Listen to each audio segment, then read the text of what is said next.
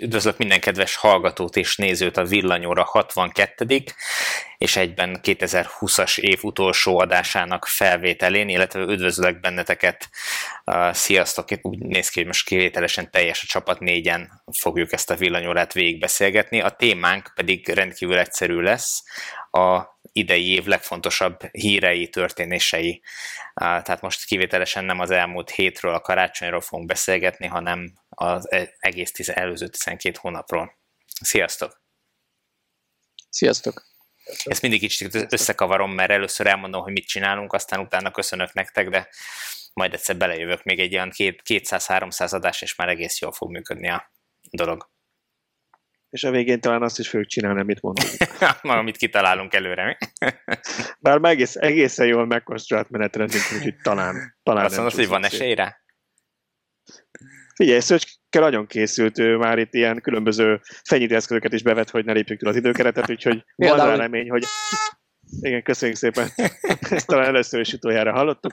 Szóval talán van remény, hogy nem lesz megint másfél órán. Igen, eredetileg én azt találtam ki, hogy válogassunk össze az elmúlt adásokból, elmúlt 12 hónap adásaiból részleteket, és akkor azokat vagdossuk össze, hát ha így kiad egy jó szilveszteri adást, esetleg bakikkal, meg ilyesmivel, de Szöcske végül is meggyőzött, hogy ez, ez valószínűleg sokkal érdekesebb adás lesz így, úgyhogy hát vágjunk is bele. Te várjál, Tibor, te bakik alatt azt értetted volna, hogy minden adás előtt másfél átszemülünk a technikával, hogy elinduljon. Ja, egyszer majd azt adjuk, jó? Hát ez egyébként tényleg katasztrófa. Nyilván a hallgatók meg a nézők nem tudják, hogy, hogy, ezt, hogy mennyit tudunk bénázni ezzel, de amikor végre összeáll minden, most is az előbb, gyakorlatilag sorba elkezdtek eltűnödezgetni a résztvevők a, a felvételről. Nem tudom, hogy miért. Elkezdtük először nézegetni az, a Skype-on, hogy, hogy milyen nézetben a legjobb a felvétel. Erre az OBS-ből, amivel felveszünk az, magát az adást, abból eltűnődözgettek az egyes streamek, úgyhogy, és nem jöttünk rá, hogy miért, hogy mindenki kilépett, belépett, újraindul, újra fölrakni. Ah, katasztrófa. Nem tudom, ezt mások hogy csinálják, de, de valamilyen nekünk ez annyira nem megy még így ennyi adás után se. A villanyóra támogatója a Mobility. A Mobility roaming szolgáltatása már 35 országban közel 100 ezer töltőponton elérhető a Mobility appal és ügyfélkulcsal magánszemélyek és flotta partnerek számára. Hát szerintem azért azt elárulhatjuk, hogy a mai adás az úgy fog kinézni, hogy szétosztottuk az évet, mindenki kapott egy hónapot, és így 12 témánk lesz, Igen. és hogy tartsuk magunkat nagyjából az egy órához, ezért szigorúan 5 percet kap minden téma, úgyhogy ha úgy érzitek, hogy valakibe belefolytottuk a szót, az nem mi voltunk, hanem a stopper óra. Na, akkor szerintem ne is húzzuk tovább az időt, kezdjük a mit szóltok a januárral? Viccesebb lenne össze-vissza, de kezdjük a januárral. Azt mondod, hogy, hogy próbáljuk össze... Nem, nem, nem. Menjünk, menjünk ne, sorba. Ne, ne, ne, ne. Akkor tudni kimaradna három. Menjünk, menjünk sorba. Igen, itt elkezdtem nézegetni, rengeteg jelölt volt erre a, a hónapra. Érdekes hír, ugye a Áder János villanyautóra váltott, a Honda fogadalmat tett, hogy így vagy úgy, de nem fognak CO2 büntetést fizetni az EU-nak valahogy elérik, hogy, hogy leszorítsák a, a kibocsátási szintüket, a, túlértékeltnek értékelték a Teslát, sokan egy olyan árszinten, ami a hatoda volt a mostaninak, de talán mégis a legfontosabb az ágyugójó futam volt, ami nem úgy indultunk, hogy hagyományt teremtsünk, de aztán végül is mégiscsak sikerült, mert a, a mi első futamunk után, amit még január végén szerveztünk, utána több héten keresztül, hétvégén keresztül többen neki indultak, és, és megtették azt a Dunán túli 500 kilométeres kört, hogy megnézzék, hogy az ő autójukkal, az ő technikájukkal, az ő stratégiájukkal mennyi idő alatt lehet körbeérni.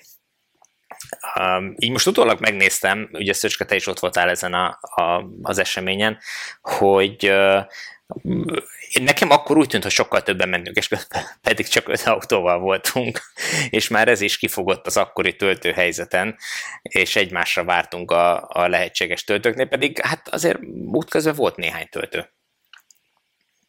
Voltak töltők, de valahogy mindenki a keszthelyével számolt, és úgy gondolt, hogy a többiek keszthelyen nem akarnak. Vajon miért akarnának? Így aztán ott áll, miért akarnának a többiek is pont keszthelyen tölteni? Így ott álltunk egymás mellett, és nézegettük, hogy a többi autója töltődik.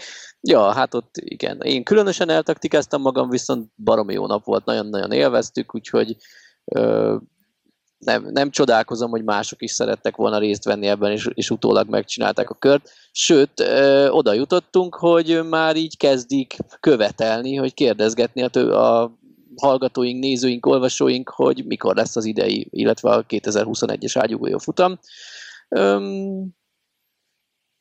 Hát én azt mondom, hogy ha rendeződik egy kicsit ez a Covid helyzet, hogy látjuk, hogy, hogy meddig tart a kiárási korlátozás, és milyen szigorítások maradnak életben még jövő tavasszal, ennek függvényében valamikor a valamilyen programot beszervezünk, valami hasonlót, ami egyrészt kihívás, másrészt um, izgalmakkal teli egy egész napos villanyautós, találkozgatós program, úgyhogy valami, valamit biztos összehozunk, de nem ez lesz, tehát nem ágyugójó futam lesz, és nem ugye ezen az útvonalon, az teljesen biztos. Hát ez az útvonal hogy... már ismert, aki akarja, megcsinálhatja bármikor. Hogy csaljak annyit, hogy ugye volt több ágyugójó futam tavaly, és az első ja, tavaly, idén, még idén vagyunk. Szóval volt több ilyen ágyugója futam. Az első azt szerintem viszonylag papírforma lett a végeredménye, azt nézzük, hogy a nagy, legnagyobb akkumulátoros autó nyert, ha jól láttam. E, viszont a, a továbbiaknál, ahol már több részvevés volt, ott nekem azért az nagyon tetszett, hogy nem mindig a papírforma jött be. E, volt később egy, ahol az első kettő talán azt mind a kettő Tesla de a harmadik, ha jól emlékszem, egy Eltron, alig pár perccel lemaradva, és talán a negyedik egy Kona, azt nem tudom, hogy nagy vagy kis akus, nagy, nagy akus. a nagyobbik, hogy nagy, így nagy a többiekkel. De, de a lényeg az, hogy, hogy, hogy nem, és utána is voltak még Teslák, tehát lehet annyira az ember bal szerencsés, vagy mondjuk éppen foglaltak a töltők, vagy elszámol, hogy most inkább nagyobb sebességgel menjen, és vagy gyorsabban tölt, vagy pedig kisebb sebességgel menjen. Úgyhogy el lehet taktikázni, meg nyilván mindenkinek más a vezetési stílusa, és nem mindig a papírforma be az ilyen versenyeknél, úgyhogy nekem ez így nagyon, nagyon tetszett, Igen. hogy nem lehetett kiszámolni, hogy ki fog nyerni. Egyébként Hát azért a 64-es Konát ismerjük el, hogy ő azért sok hasonló eseményen oda tud menni az élmezőnybe. Nyilván megelőzni nem, de megszorongatni meg tud egy. Hát, és pont azt mondom, hogy ezen a, ezen a ez már nem is tudom, mikor ez a második, talán vagy harmadik én futam, ahol, ami, aminek az eredményeit néztem, ott valami, tehát ha azt nézzük, hogy 6 óra, 10 pár perc volt az első pár autó, nekem azt 6 óra 20 valamennyi lett a konáé, alig lemaradva, miközben fele annyiba kerül, mint az első három helyzet, és sokkal drágább, meg nagyobb akkumulátoros autók voltak mögötte Igen. is, úgyhogy szerintem ez egy nagyon szép. A Kona védelmében azt hozzá kell tenni, hogy a Kona több percet veszített azzal, hogy az Ionity töltő, amint töltött, az csak félgőzzel töltött akkor valamiért, úgyhogy sokkal lassabban kapta a töltést, mint amire számított, úgyhogy szerintem, hogyha az a töltő rendesen működik, akkor sokkal közelebb lett volna a Teslákhoz, sőt... Ott egy negyed órát simán benne. Igen, igen egy 5-10 perc, vagy 15 is az, az simán összejöhetett ott, úgyhogy Hát igen, erre mondom azt, hogy, hogy a, tehát ez körülbelül mindenkinél benne lehetnek ilyenek, nem? Mert, mert lehet, hogy valakinek nem melegszik fel annyi az akkuja, Abszolút. és nem tudja kihasználni a Supercharger sebességét, vagy az Eltron nem tudja kihasználni az IMT sebességét. Tehát bármi lehet, de, de azzal együtt, be a kalappalakon előtt, hogy így tartotta a lépést kétszer annyira a kerülő autók mellett. Így van, tehát ott abszolút nem volt különbség. Lényeges különbség. És ezzel vége is az első témánknak, letelt az Következik február. Ki volt február? Ki a február? Mr. Február. Te vagy február, aki kérdezi mindig. Én vagyok Igen. február, mindig aki kérdez mi. Jaj, de jó, hogy fel vagyok teljesen készülve. Na nézzük. Uh, jaj, de, és tényleg Teslás téma. Jó, szóval, hogy igen, február. Februárban is megnéztük, hogy milyen témák voltak a legnépszerűbbek, meg mik voltak azok, amik minket legjobban érdekeltek. Volt akkor is az ágyugója futamról, talán ez volt a második, amiről, amiről előbb beszéltem. Aztán volt egy elég érdekes napelemes témánk arról, hogy szigetüzemben hogyan lehet akkumulátorral elraktározni az áramot, amit napközben feleslegesen megtermelünk, ahelyett, hogy eladnánk a szolgáltatónak, szóval volt sok minden, ami érdekes volt, és esküszöm, hogy nem én szavaztam be, hanem a többiek erőltették rám, hogy igenis, amiről beszéljünk, az a japán uh, hír volt, miszerint uh, valamelyik japán autószék megbízásából szétszettek egy Model 3-at, és megtöbbentek, ez már majdnem, majdnem ilyen clickbait címadás volt, hogy megtöbbentek, hogy, hogy mennyire jó az autó, meg hogy mennyire nem tudják utolérni nem az első, és valószínűleg az utolsó ilyen, ilyen uh, hír, amit olvastunk. Ugye volt már német autógyártó, aki megbízott céget azzal, hogy uh, szedjenek szét Teslát. Ez egyébként egy teljesen általános elfogadott eljárása az autóiparban, ezzel nem kell meglepődni. Ahogy azon se, hogy, hogy azért én azt írtam fel magamnak, hogy megmutatta azért ezt természetesen mind a két oldalát a Tesláknak. Tehát egyrészt valóban a hajtásláncban, az elektronikában azt mondták ott a japán mérnökök, hogy 5-6 évvel vannak előttük az amerikaiak, ráadásul voltak, ahol azt is mondták, hogy egyszerűen nem is látják, hogy ezt ők hogy tudnák megcsinálni, mert, mert nincs ilyen fejlesztésük folyamatban mondjuk. Ugyanakkor nyilván vannak olyan ismérve a Tesláknak, akkor például mondjuk a legendás összeszedési minőségre gondolunk, ahol meg nyilván mondjuk egy Toyota előttük jár. Ezt az 5-6 évet hogy kell érteni? Én ezen mindig elakadtam, vagy sosem néztem pontosan utána, hogy ez azt jelenti, hogy ők 5-6 év múlva el tudják érni ugyanezt, de hát, mivel ez egy 2017-es konstrukciós autó volt, ez valójában már 8-9 évet jelent, vagy, vagy 5-6 év a lemaradásuk, tehát már 2-3 év múlva elérik ezt a technológiai szintet. Én azt mondanám, hogy szerintem ezt mindig úgy kell érteni, hogy mostantól ők 5-6 év múlva uh-huh. tudnák ezt elérni. Ami persze most nézd, tehát nyilván lehet, hogy arra gondolnak, hogy ismernek ö, különböző fejlesztéseket folyamatban, vagy ez körülbelül mikor juthat el oda, ami mindig egy bizonytalan időpont. Tehát azt mondjuk meg tudja mondani szerintem egy gyár, hogy mi van most december, mondjuk, hogy jövő júniusban itt fog bemutatni hogy akkor mi kerül gyártásba, mert az már eléggé a vége felé jár. De hogy 5-6 év múlva mi kerül gyártásba, persze vannak fejlesztési tervek, amin ott vannak szépen a mérföldkövek, hogy két év múlva itt fogunk tartani, három év múlva már csökkentjük a gyártási csíkszélességet az elektronikán ennyire, négy év múlva meg nem tudom én ez lesz, aztán kiderül, hogy ja, valahol megakadunk a gyártásnál, vagy megakadunk a tervezésnél, úgyhogy ez mindig ilyen bizonytalan. Én ezeket nem is venném túlzottan ilyen szó szerinti adatnak, inkább azt mondanám, hogy az, az látszik, hogy vannak olyan aspektusai a villanyautó gyártásnak, ahol a Tesla messze a mezőny előtt van, és persze vannak olyanok, ami főleg a hagyományos autó része az egész konstrukciónak, ahol meg nyilván a többiek Szerintem ebben az volt a legfontosabb, hogy ezt nem Elon Musk, nem a Tesla mondta, még nem is valamelyik Tesla bérenc, hanem ezt egy japán gyártó szakemberei ezt mondták. Egyébként melyik gyártó volt ez? Vagy konkrét gyártó volt, vagy pedig valami Toyota. független? A Toyota. Én úgy tudom, a Toyota mm. volt. Igen, nem, nem tudom, hogy kimondták-e, de én is a Toyota-ra tippeltem. Egyébként a... Tenném, hogy itt néhány nappal ezelőtt körbejárta a világ sajtót a Toyota vezérigazgatójának a nyilatkozata, hogy mekkora hülyeség a villanyautózás, meg ugye a szokásos szöveg. És azért ilyenkor érdemes visszagondolni az ilyen hírekre, hogy nem véletlenül mondják a villanyautókra azt, hogy tönkreteszi az autóipart, meg mennyire rosszak a környezetnek, meg stb. stb. hogyha rájönnek, hogy eléggé le vannak maradva ezen a téren. Igen. Igen. Egyébként itt az, hogy mennyire tudnak jósolni, meg azt akartam hozzátenni, hogy nagy valószínűséggel a, abban a technológiai környezetben, amiben eddig mozogtak, ott egész jól meg tudják jósolni, mi lesz 5-6 év múlva, de amikor ennyire új dolgokra kell fölkészüljenek, mint az elektromos hajtás, meg a, a számítógép köré épített autó, akkor nagy valószínűséggel benne van a pakliba, hogy két-három éveket is tévednek, lásd ugye a Volkswagennek is a szoftverfejlesztési fiaskója. Úgyhogy hát ez... Hogy állunk az idővel? Hogy állunk az idővel? Még van egy kis időd, még belekezdhetsz egy mondatba. nem, nem. Szerintem menjünk tovább, lesz majd máshol, ahol még, ahol még többet, többet tudunk Jól van, beszélni. jól van, akkor Balázsnak a következő témája az 40 másodpercet elvettünk. Nagyon szépen köszönöm. És ugorhatunk márciusra, Zsolti a szó. Igen, hát bármennyire is szeretnénk elmenni a koronavírus mellett, nem tudunk. Ez határozta meg gyakorlatilag az egész évet, és ugye bár március volt az első hónap, amikor hát megjelent Európában a járvány, és elkezdtek ugye intézkedéseket, korlátozó intézkedéseket behozni, és hát ugye bár nem kellett sok idő, hogy azt lássuk, hogy a légszennyezettség elég durván visszaesik a városokban. E, annak köszönhetően, hogy kevesebb ember ült autóba, kevesebb ember vezette be a benzines és dízeles járműveiket a városokba. És ugyebár ezzel kapcsolatban több cikkünk is volt márciusban is, illetve főleg később jelent meg rengeteg cikk, mert ugyebár kezdetben még azt mondták a hírportálok, hogy ugye jó időnek köszönhetően tisztult ki a levegő, e, de aztán ugye később a hónapok bizonyították, hogy hát nem feltétlenül, és ugye bár rengeteg olyan hír jelent meg a, az interneten, amikor, amikor gyakorlatilag a világ minden pontján rekordmértékben lecsökkent a levegő szennyezettsége. És hát persze olyan uh, tudományos kutatásokat is olvastunk, ahol ugye uh, összefüggésbe hozták a vírusnak a terjedését a légszennyezettség mértékével, és ugye bebizonyították, hogy azokon a helyeken, ahol szennyezettebb a levegő, ott jobban terjed a vírus is, és veszélyesebb az emberekre. Így nekem az volt a legérdekesebb aspektusa ennek, hogy kimutatható volt a tisztább levegő a napelemes termelésben. Tehát egyszerűen tartósan megugrott, és nyilván itt megint rá lehet mondani, hogy épp szelesebb volt az időjárás, és kifújta a smogot, füstöt, akármit párát, és ezért de szerintem túl hosszú volt ez az időszak ahhoz, hogy ezt egyszerűen az időjárásra lehessen fogni.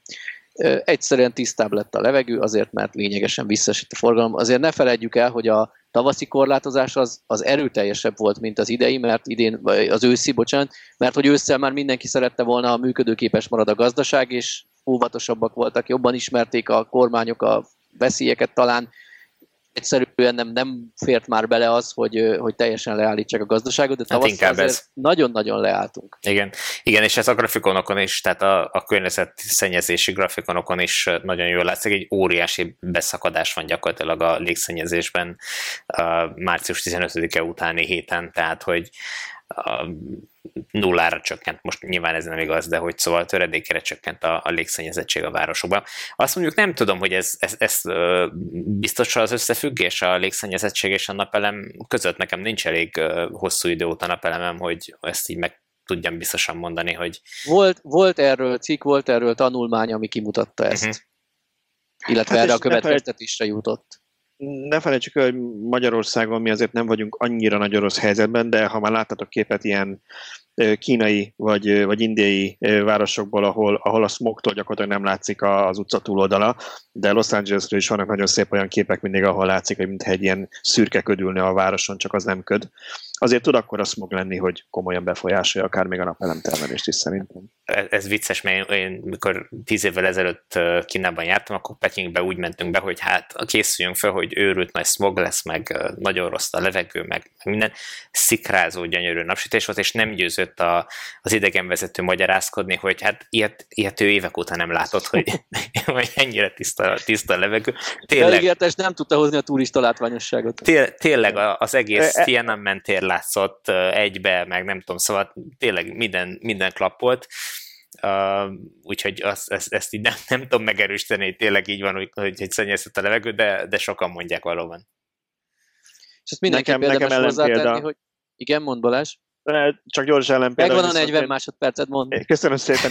Én, már, én jártam úgy Indiában, hogy, hogy az összes gépet az enyémen kívül, hála Istennek törölték azért Indián belüli belföldi járatot, mert akkor a smog volt Delhiben, hogy nem tudtunk volna leszállni.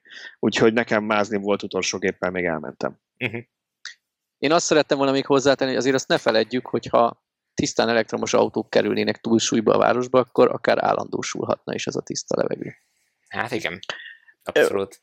Van itt, van, itt, van itt még egy dolog, ami ehhez kapcsolódik szerintem, ha már így a Covid, hogy az autógyártók mekkora visszaesést szenvedtek el az eladásokban.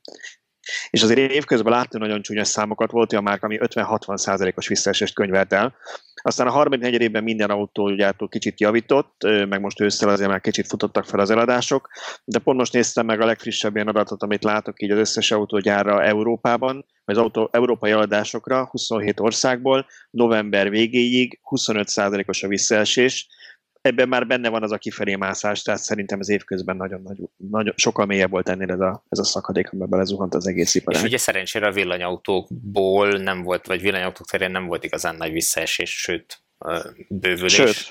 Uh, és ez nagy valószínűséggel sok gyártót kirántottan nagyon nagy büntetésből, vagy büntetésfizetésből. Talán erről majd beszélünk meg később, hogy, hogy milyen CO2 büntetések várhatók. Már nem emlékszem pontosan, melyik témát hagytuk be, és melyiket nem, de talán beszélünk, de közben letelt az öt percünk, úgyhogy léphetünk a következő hónapra. Már is áprilisnál járunk, ami az, amit én kaptam meg, az én témám volt. Hát eh, először felvetettem ezt a Covid-dal kapcsolatos eh, Fremonti Tesla gyár, csiki-csuki, bezárjuk, nem zárjuk, Mazdacol, Max nem dacol. Eh, meg ide tettem a siófoki villámtöltő leszerelését, amiről utána kiderült, hogy ez májusban történt, úgyhogy ezt kicsit benéztem. Tehát végül a megmaradó témám az az, hogy bejelentették, hogy az e-mobi töltőhálózat, ami már korábban decemberben csatlakozott a Mobility-hez üzemeltetésileg, az május 1-től fizetős lesz. Hát ez óriási törés volt, ugye? Bizony, bizony, bizony. Mindenki úgy gondolta, hogy akkor most visszaesik a villanyautók eladása, mert ha nincs ingyen töltés, akkor már nem is kell senkinek majd a villanyautó. Ö, valóban nyilván csökkent a, a töltők kihasználtsága, de ahogy ezt később elemezgettük, komoly melú volt, nem tudom, mondhatom el, vagy nem mondhatom, hogy gyerek munka bevetésével. Tibor gyermekeire bízta, hogy akkor most végignézitek a Mobility alkalmazásban a utolsó használati időt minden egyes töltőnél, úgyhogy én eredetileg, amikor ez, erről beszéltünk, azt javasoltam, hogy csak egy válasszunk ki véletlenszerűen, nem tudom, 20 330 akárhány töltőt, de aztán úgy belejött, hogy végignéztük. 330, nem tudom, akkor mennyit? Hiszem, talán, vagy valahogy 300. Így. Uh-huh ilyesmit, úgyhogy ez, Tibor, a, ez a, a tímedet mondaná, csak hogy a gyámit tudja, hogy hova kell menni. Jó pénzért dolgoztak, úgyhogy abszolút nincs ezzel semmi gond. Tehát... Akkor azért készült el, mint a 330, Igen. súra díjban volt. Igen.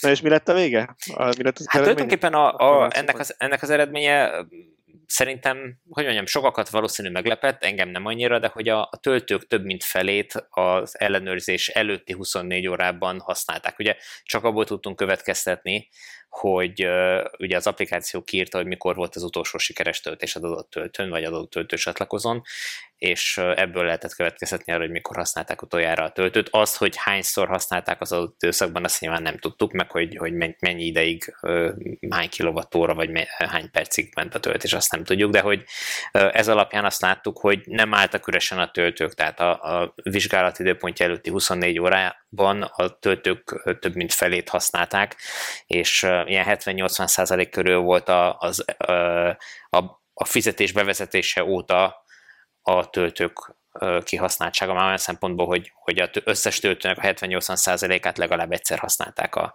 a, az adott időszakban, tehát igazából nincs ok az aggodalomra. Ami viszont pozitívum, hogy akiknek nem volt szüksége a töltésre a fizetés bevezetése után, azok nem lógtak fölöslegesen csak az ingyen áram miatt a töltőkön, úgyhogy azok, akiknek viszont tölteni kellett, ők találtak maguknak szabad töltőt az esetek Így van, én azt mondom, hogy ez nem visszaveti a villanyautók terjedését, hanem Pont, pontosabban elősegíti, hiszen lehetővé teszi azt, hogy ha én úgy gondolom, hogy egyetlen autónak villanyautót akarok használni, akkor ne kelljen attól aggódnom, hogy ezzel nem tudok elmenni havonta vagy két hetente egyszer messzire, mert majd ott nem tudok rátölteni. Hát így, hogy nem a helyiek állnak mindenhol a töltőn, akik a otthoni olcsó áram helyett az ingyenes még olcsóbbat választják, bár itt ugye az idejét senki sárazza be, de tegyük fel, hogy mindenki nyugdíjas és ráér.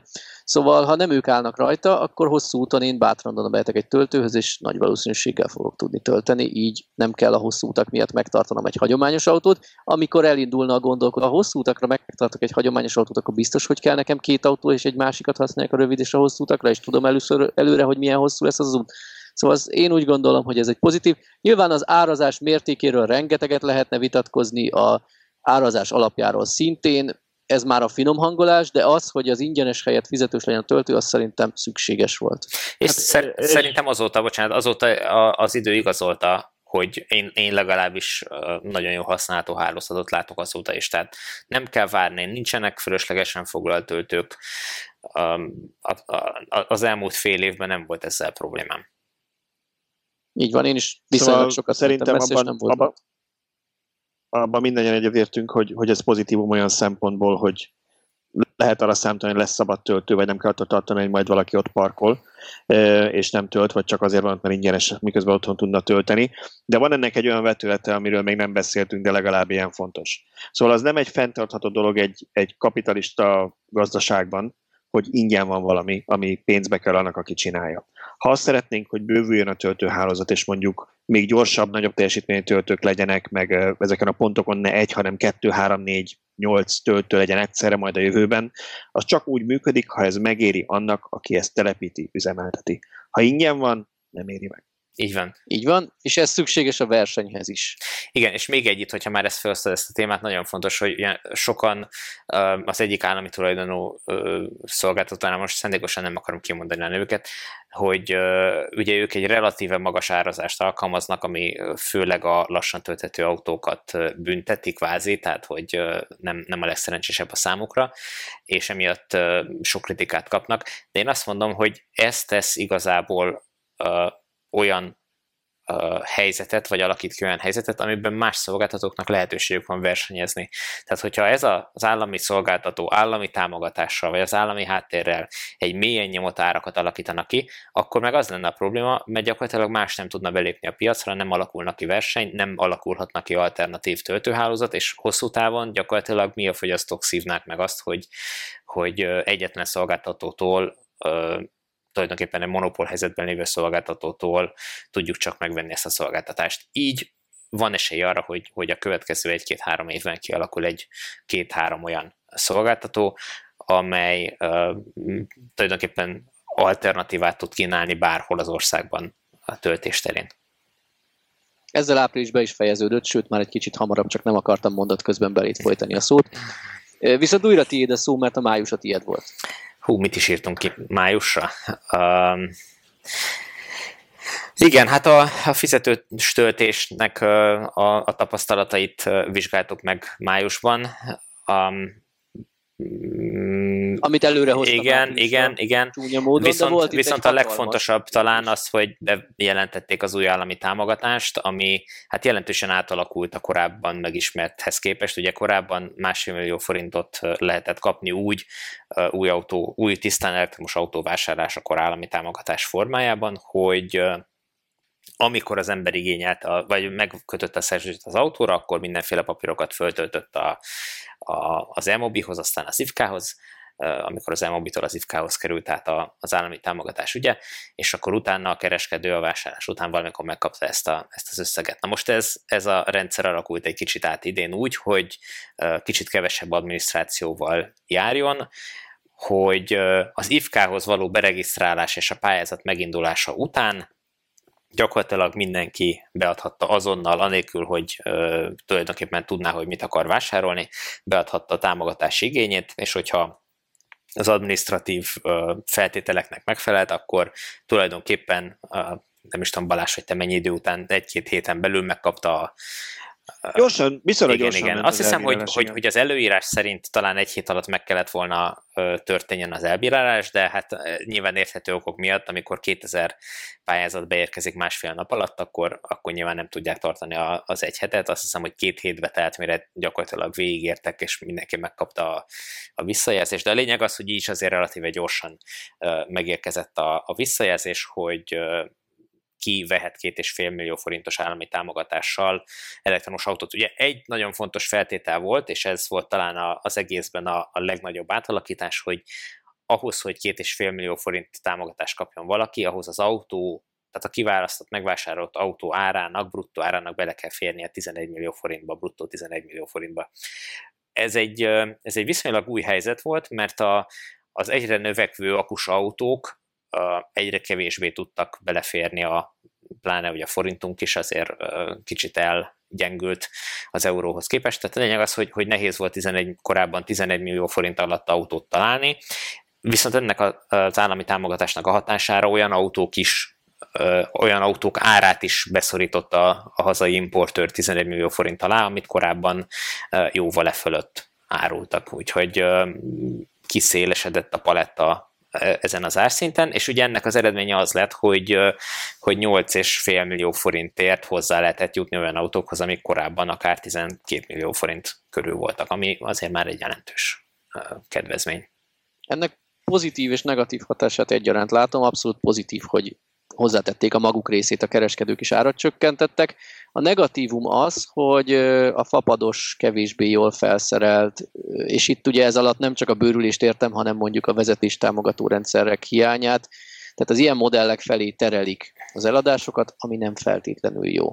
Hát szerintem, szerintem a legtöbb autóba például nem fért bele a valamilyen kommunikációs kapcsolat az autóval, tehát az appos vezérlés, amiről elég sokat írtunk mi is, és elmondtuk, Igen. hogy nem csak arról szól, hogy nagyon jó dolog előre mondjuk lehűteni vagy felfűteni az autót, ami egyébként ennek van egy biztonsági vetületés, hogyha valaki nem egy 70 fokos autóba kezd el vezetni. De van egy olyan része is, ugye, hogy töltés közben látom, hogy az autó hol tart, és ha mondjuk lerohad, akkor nem fél órával később jövök rá, amikor oda mentem vissza a töltőhöz. Ugye nem minden töltő ö, oszlop mutatja ezt pontosan az applikáción keresztül, illetve ö, van, aki mondjuk tokent használ, nem applikációt, de én például jártam úgy tesztelés közben, hogy nekem az, a, a, úgy azt jelezte a szolgáltatónak az applikációja megy a töltés, miközben már rég leállt.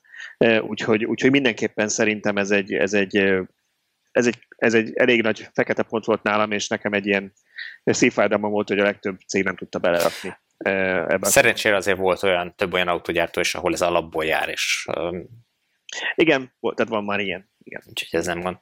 Én, én még mindig azt mondom, hogy én értékelem a szándékot, meg, meg tényleg, a, tényleg egy állami támogatással ne a legdrágább autókat támogassuk, de elektromos autó árak tekintetében a 11 milliós határ az nem a autó és a köznép autója között van.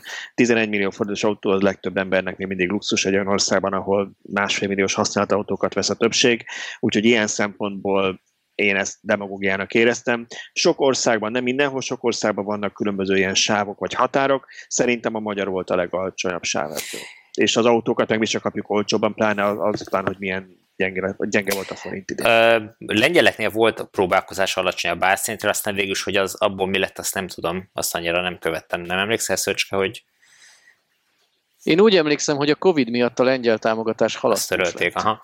Na mindegy. Én úgy emlékszem, nem vagyok aha. benne egészen biztos, de ez maradt meg nekem, hogy átdolgozzák a feltételeket. Amit én módosítanék ezen, hogy tulajdonképpen a, ha valaki megfelel annak a négy-öt feltételnek, amit, amit szabtak, akkor automatikusan megkapja a támogatást. Én, én ezt valami olyan módon próbálnám módosítani a következő körben, hogy amikor az ember a szerződés köt a kereskedőnél az új autóra, akkor a, a papírmunkát a kereskedő tudja egy, gyakorlatilag egy egy-két oldalas ö, anyag kitöltésével, egy formanyomtatvány kitöltésével elindítani a támogatás igénylését, és akkor megszűnik ez a, ez a roham egyrészt az IFK-nál is, tehát hogy nem kell egy nap alatt, vagy egy hét alatt tehát egy, egy hét alatt elbírálni több ezer kérelmet, vagy egy nap alatt befogadni az összes kérelmet, és nem fog elfogyni a keret uh, néhány óra alatt.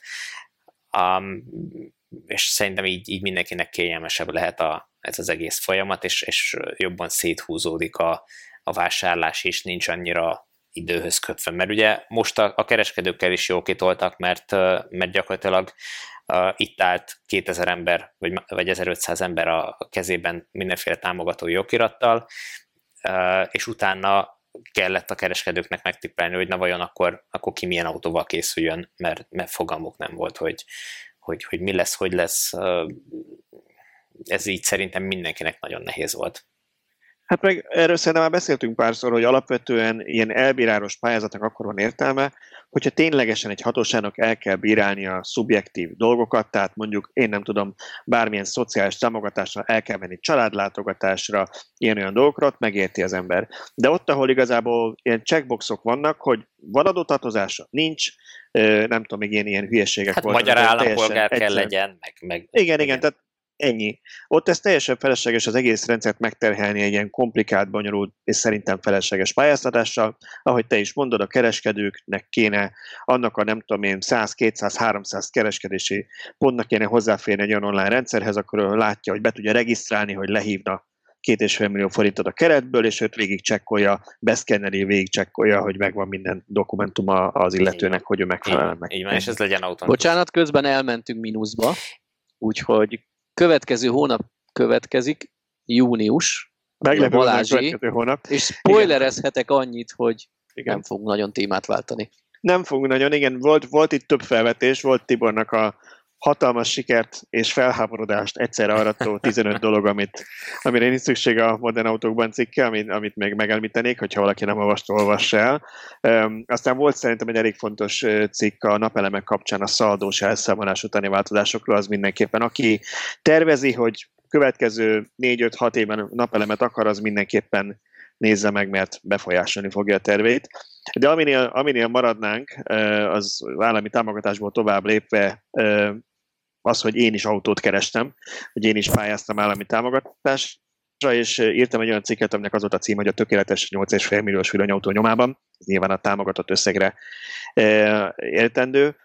Hozzákapcsolnám azt egyébként, hogy Szöcskének volt egy remek sorozata, ahol az összes olyan autót végigvette, amelyik esélyes arra, hogy beleférjen ebbe a keretbe. Tehát én is egyébként ebből, ebből dolgoztam nagy részt, olyan autó, amit én nem teszteltem személyesen, megnéztem, hogy Szöcske miket írt róla, milyen tesztjeink voltak róla, és aztán igyekeztem leszűkíteni a kört, ami persze teljesen szubjektív, mert hát Igen, ezt akartam mondani, hogy, más hogy végigolvastad az, pozitívum és negatívum hogy végigolvastad az összes cikket, és utána kivárszoltad azt, hogy egy kép alapján a legjobban tetszik.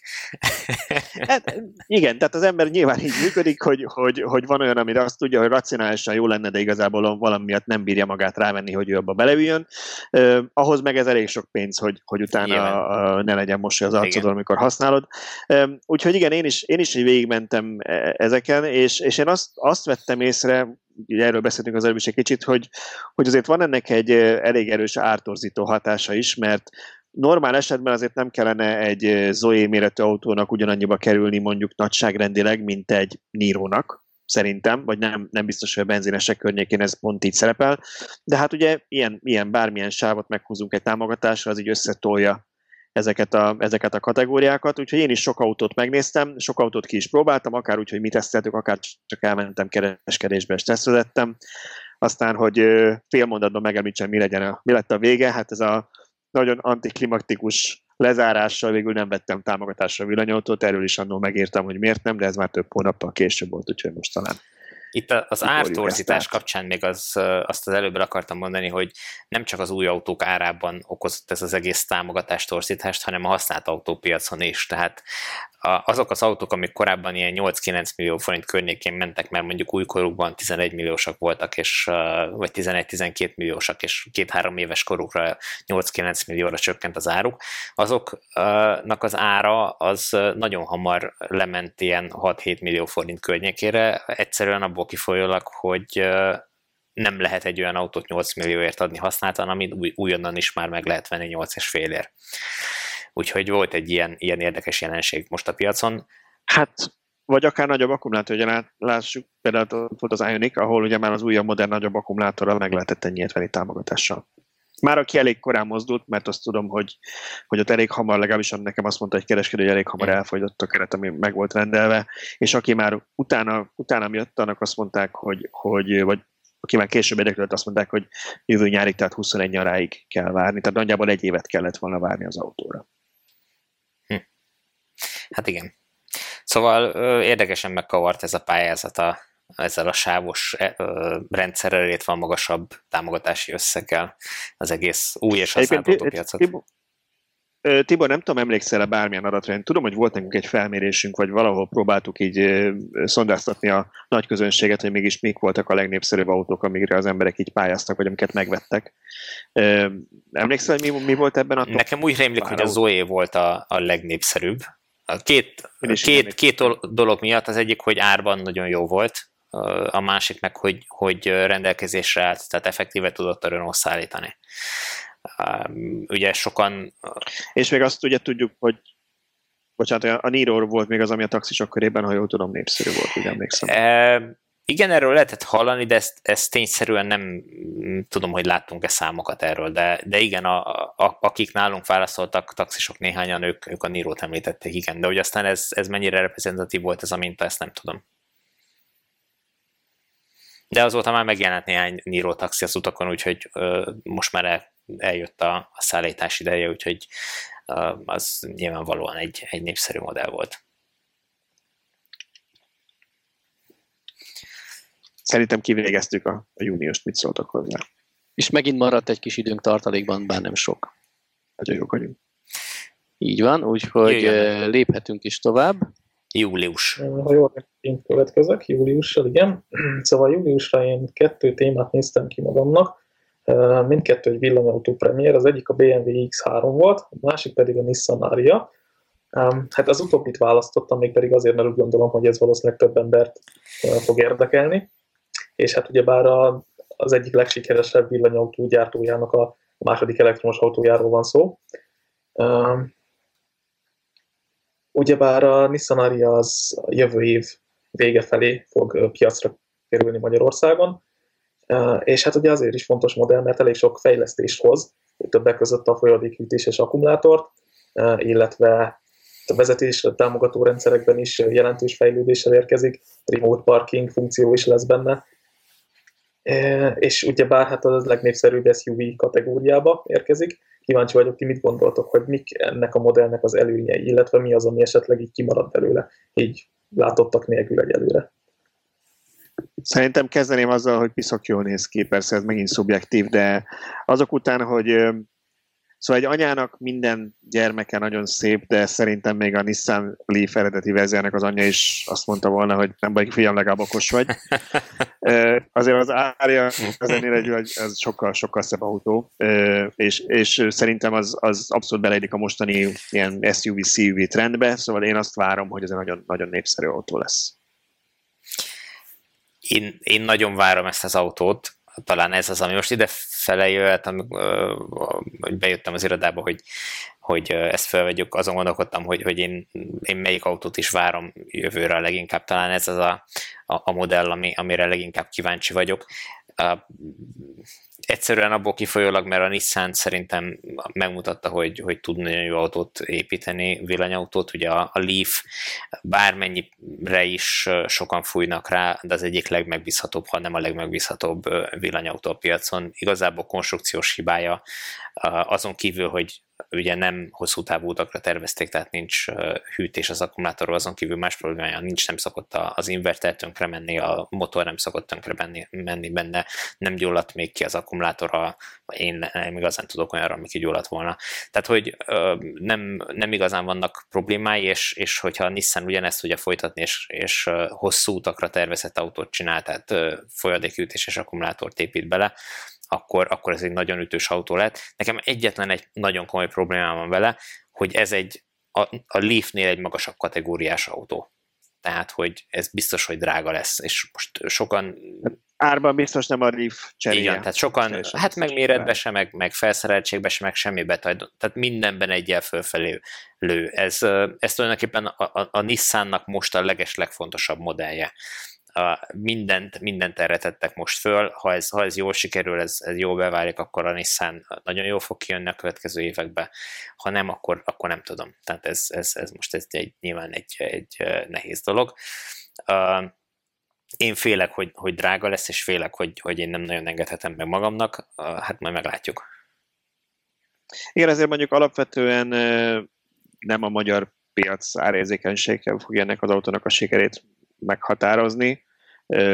Gyanítom, hogy Nyugat-Európában pariban lesz a többi hasonló autóval, és ott ezt többen megengedhetik maguknak.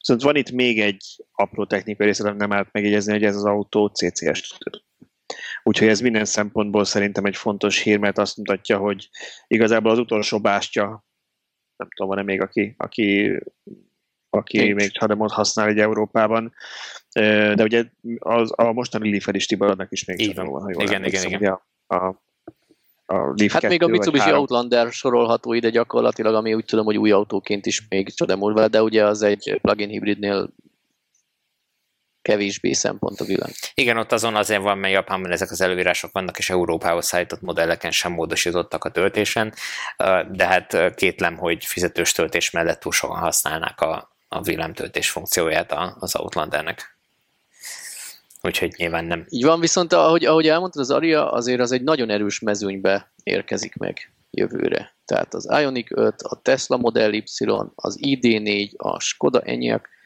rengeteg versenytársa Maki, lesz. Tehát Ford. valószínűleg mell, a Maki, igen, jaj, nehogy kihagyjunk valakit.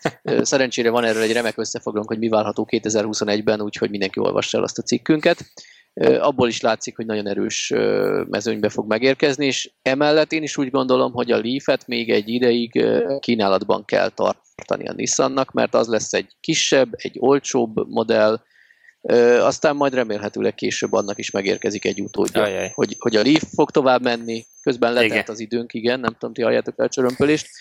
Szóval vége is ennek a témának, de nagyon szurkolunk az Ariának, és nagyon fontos lépés, mert mert csak a Nissan adta el a világon a második legtöbb elektromos Hát fél millió autón túl vannak, igen. Na, ki a következő? Augusztus következik, ugye, és az pedig én vagyok, ahol hosszas tanakodás után úgy gondoltam, hogy meg kell említenünk a YouTube-on magasan a legnagyobb nézettséget elért témánkat, az elektromos Trabant átépítést ügyes, ügyes, hogy passzoljuk, hogy passzoljuk át Ezt a témát másnak. Ezt Tibor, ugye? igen, igen, igen, igen, igen. Végül is csak, a, csak nekem ja, kellett kiválasztani a cikket, ez volt a feladat, nem az, hogy előadjam, mert ugye nyilván erről nem tudok olyan sokat beszélni, viszont kérdezni tudok.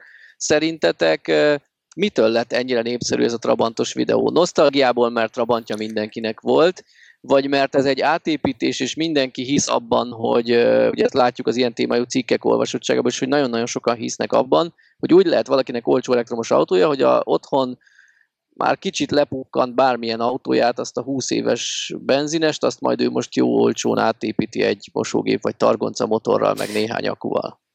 Én nem, nem, hinném, nem hinném, hogy villanyautó megszerzésének. Nem, de sokan így hogy a legdrágább de igen. Nem, hát ezt... Nem, valószínűleg a nosztalgia faktor, tehát a Trabant az ilyen szempontból egy kicsit ilyen ikonikus autó, nem azért, mert soha nem volt a világ legjobb autója, vagy nem azért, mert különösen szép lett volna, valamilyen szinten egy, egy, egy érát, egy korszakot jelképez, nagyon sok a popkultúrában is nagyon sok film készült, ahol főszereplő volt, szóval mindenképpen egy kiemelt helyet foglal el szerintem így az emberek emlékezetében, és, és, és emiatt volt különösen érdekes, hogy valaki egy Trabantot, pont egy Trabantot, ami egy messze egy környezetszennyező autó, tehát talán, talán a leg, leginkább arra emlékszik mindenki, hogy azon, hogy milyen hangja volt, meg hogy emelkedőn fölfelé autópályán én egyszer voltam úgy benne, hogy így a biciklisek hagytak, jó mondjuk ők ilyen versenybiciklivel mentek, de négyen ültünk a Trabantban, és így emelkedőn fölfel autópány hagytak le minket. De hogy mindenki emlékszik rá, hogy milyen füstöt hagy maga után, tehát mint amikor a Titanic összes kéményét egyszerre, egyszerre bekapcsolják, vagy összes kazányat egyszerre felfűtik, és pont egy ilyen autót építettek át elektromossá. Én is azt mondanám, hogy fontos szerepet játszott ebben a sikerben az, hogy ez egy exotikus autó, tehát a Trabant az pont nem az, amire azt mondanánk, hogy hogy hát el tudom képzelni elektromosan is, és ugye bár szerintem sokan voltak kíváncsiak arra, hogy hát ez meg hogy lehetséges, meg egyáltalán miért, hogy kivetemedett erre, hogy elektromos alakítson egy Trabantot, tehát szerintem ez mindenképpen fontos volt ebben. Igen, de nyilván az is nagyon fontos, hogy sokan, akik most kezdenek ezzel a témával foglalkozni, és még nem jártak utána, úgy gondolják, hogy ez egy megvalósítható dolog, hogy ők fogják a, régi 20 éves autót és átépítik. És nem tudom hányan ábrándultak ki utána ebből, de azt, akik esetleg még nem látták a videót, azoknak el kell mondani, hogy, hogy nem Magyarországon sajnos ez nem igazán lehetséges, és igazából nem is, nem is igazán van értelme átépíteni régi használt autókat elektromos elektromosra, egyszerűen abból a pénzből, amit erre rá kellene költeni egy ilyen projektre, abból gyári használt elektromos autók közül sokkal-sokkal jobbakat lehet kapni. Tehát, hogyha ha az ember egy, egy Trabant méretű autóban gondolkodik, akkor, akkor vegyen inkább egy, egy Peugeot ion vagy egy Citroen c 0 mert azért a két millió forintért, amiben a Trabantos átépítés is minimum belekerülne egy sokkal-sokkal jobb fűtéssel rendelkező, visszatöltéssel rendelkező, villámtölthető, tágas és nagy valószínűséggel a Trabantnál biztonságosabb autót fog kapni, egyszerűen nincs, értelme abban gondolkodni, hogy, hogy egy Trabantot, egy suzuki egy akármi régi autót átépítsen valaki. És ami a, az egészen a, a, legnagyobb probléma, hogy hiába épít, építünk át autókat Magyarországon, egyszerűen nem lehet rá rendszámot kapni, mert olyan vizsgálatokat ír elő a magyar jogszabály, amik még plusz több millió forinttal dobnák meg a, az átépítés költségét, és egyszerűen ezt, ezt már végképp nincs értelme kifizetni egy ilyen autóra. Igen, én ezért mondtam valószínűleg a legköltségesebb annak, hogy az ember Igen, nyilván, hogyha az ember egy, egy klasszikus Porsche-t akar átépíteni, akkor ott lehet, hogy, hogy, hogy megéri bedobni azt az összeget, hiszen ott egy egyedi valamit alkot, egy egyébként is magas, relatíve magas értékű autóból csinál egy, egy még magasabb értékű autót, és ott nyilván nem a, a a használati értéket fogják a jövőben se kifizetni azért, hanem azt, hogy az egy klasszikus autó, de egy, egy Trabantot, egy Suzuki-t, egy, egy régi, nem tudom, bármilyen más autót, most itt nem akarok egy, egy márkát se kipécézni, aminek a, a piaci értéke néhány százezer forint, ezzel nem érdemes egyszerűen foglalkozni. Én is azt hiszem, hogy ha érzelmi értékkel bír valakinek a családjában egy autó, mert mondjuk ő még nagyapjától örökölte, vagy bármi miatt ő azt szeretné életben tartani, de nem olyan állapotában, hanem ő fejébe vette, hogy ő nem tudom, hobbi villamosmérnök, és akkor ő átépíti, annak lehet értelme. Igen, igen, tehát de nagyon Igen, itt fontos kerül. az, hogy ha, ha ezt valaki uh, hobbi projektként, otthon hétfőjénként meg tudja csinálni, akkor oké, okay, de az, hogy most uh, ember találni rá, hogy, hogy átépítsen, akkor, akkor ezt mindent gépészmérnökkel, villamosmérnökkel megterveztetni, pluszba hát irgalmatlan költség. Sokkal Abszolút drágább lesz, mint ha lesz bármilyen. Ezzel a téma végére is értünk, illetve lejárt az idő, bár biztosan sokáig tudnánk még erről is beszélgetni. Úgyhogy most jogosan passzolom át a témát, mert szeptember Tibor az enyém. Uh, igen, itt a, az egyik legnagyobb hír volt, hogy, hogy elértük a 10 tisztán elektromos autót Magyarországon. Ugye az zöld rendszámok számát rendszeresen havonta lekérjük a, a belügyminisztérium nyilvántartásából, és ez alapján meg szoktuk írni, hogy éppen hogy állunk a, a a dologgal, és szeptember, hát augusztus végén, szeptember elejére léptük át a, a tízezeres darabszámot, ami szerintem egy óriási dolog. Viszont mégse ez volt az a téma, amit, amit megszavaztunk végül is, hogy bekerüljön ebbe, hanem a szeptemberi találkozónk kezd helyen, amire hogyan 130-an? Nagyjából 130-an jöttek el? Hú, akkor még vágtam ezeket a számokat. Azt hiszem, hogy e, e körül volt. De ilyesmi, 130-150, tehát meg volt, háromféle szám volt az előregisztráltak, a helyszínen megszámoltak, és a helyszínen saját bevallás szerint ott voltak, de pont nem találkoztak a népszámlálóval. Igen, szóval a lényeg az, hogy, hogy, hogy rengetegen voltunk, ez volt a legnagyobb ö, számú találkozó, talán a, a találkozók magyarországi történetében, és ö, annak ellenére, hogy ez egy vidéki találkozó volt, tehát Nyugat-Magyarország legszélén, majd hogy nem, a, a résztvevők jelentős többsége máshonnan jött, más városokból jött, és ennek ellenére nem, nem volt gond a töltőhálózatát. Tehát annak ellenére, hogy ugye még az év elején egymásra vártunk a, a töltőkre ahhoz, hogy végigmenjünk az M7-esen, meg körbe Balaton körül, öt, öt autóval. autóval. Itt most megjelent 130 autó, és nem találkoztunk, nem volt várakozás gyakorlatilag a töltőknél, tehát nem, nem volt probléma, mindenkit ö, tudott tölteni, és haza tudott jutni az autójával, úgyhogy ö, óriásit fejlődött a, a, a hálózat, meg az egész, egész rendszer. Nyilván tény az is, hogy, hogy sokan jöttek nagy ö, akkumulátoros autóval, nyár volt, nem kellett fűteni, tehát nem fogyasztott annyit az autó, tehát uh, rengeteg olyan, olyan tényező is volt, ami, ami miatt kisebb volt a terhelés talán a töltőhálózaton, de, de bőven jöttek kisebb autókkal is, és, és nekik sem volt gondjuk. Úgyhogy szerintem ez egy... Nem, nem kell ezt bagatelizálni, igazából eljutottunk odáig, hogy egy városba, egy vidéki városba oda tudott menni ennyi elektromos autó úgy, hogy valószínűleg hallottunk volna róla, hogyha valahol verekedésig fajul egy töltőért Igen, harc.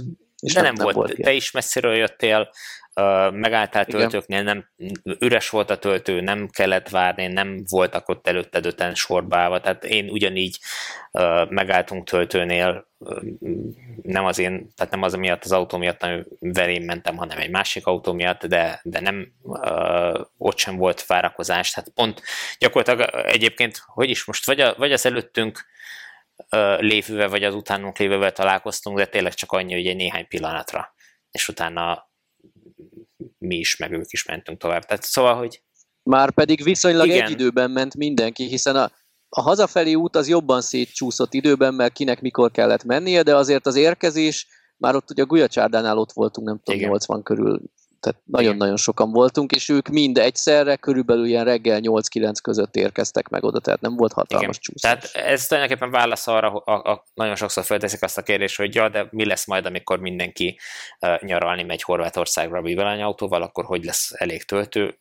Lesz, mert nincs szükség annyi töltőre, tehát uh, az a néhány 10 perces megálló, az, Meg nem, az bele fog férni nem, nem mindenki egy nap indul el, nem? Tehát a másik az, hogy itt, itt talán ami, amivel az emberek így keverik, az Amerikában szoktunk ilyeneket látni, mondjuk hálaadás alkalmával, hogy kígyóznak a sorok a hozzáteszem nem csak a töltők, hanem a benzinkutak előtt is aznap, mert a fél országútra kell, hogy elmenjen a nagymamához három állammal odébb, de mondjuk a nyár az egy három hónapos időszak, és nem mindenki egy azon napon indul el Horvátországba. Így van, ez amerikai specialitás kell, hogy viszonylag kevés szabadság jut az embereknek, és viszonylag messzire, nagy távolság vannak, a rokonokhoz messzire indulnak útnak.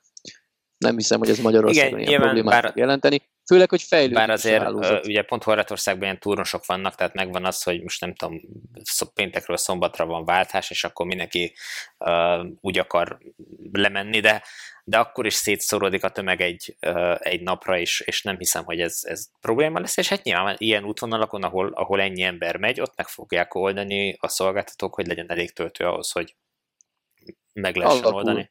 Az M7-es mentén is már vannak dupla helyszínek, ugye pont Balaton keresztúr környékén ott, ott van a négy Ionity töltő, és mellette az Emobi töltő, a MOL is már duplázott Balaton lelle vidékén, Székesfehérvárnál én azon le vagyok döbbenve, az ország legnagyobb versenye van, szinte minden magyar szolgáltató jelen van, nem egymás mellett, de egy ilyen 20-25 kilométeres karikán Igen. belül mindenki ott van, tehát az ott, ott miniben hát van, Azért van ott olyan helyszín, ahol 500 méteren belül három cégnek három külön töltője van, e, ott a, az Alba pihenőnél. Igen. De egyébként igen, e, itt még az is egyébként érdekes, hogy, hogy, hogy az, az, a, sok, sok függ attól is, hogy hogy számolunk, hogy kik indulnak el, mert ha mindenki arra gondol, hogy hát mert ugye Budapestről indul mindenki, de hát nem Budapestről indul mindenki, mert aki mondjuk Budapestről indul, az lehet, hogy még itthon akar esetleg tölteni valahol a határ közelében, de mondjuk ha valaki Magyarországon csak áthad és Ausztriába jön, vagy mondjuk Győrből indul el, vagy mondjuk Szöcske, te indulsz el mondjuk Miskolcról, akkor te hát nem biztos, hogy pont ugyanott fogysz ki a naftából, vagy a delejből, ahol, ahol egy budapesti. Így van, egy budapesti még nem töltene Székesfehérvárnál, de én már ott fogok, de ezért én átugrom azt a, nem tudom, Balaton déli, ö, délnyugati csücskét, ahol meg a budapestiek állnak meg esetleg tölteni. Úgyhogy ki fog ez alakulni, nem lesz ezzel gond. Termet, igen. Így van. Közben letelt az időnk, úgyhogy ugorjunk októberre, ami Balázs hónapja. Balázs honlapja, és csak finoman jelzem Tibornak, hogy készüljön az enyakkal, mert megint ő fog majd részben szerepelni.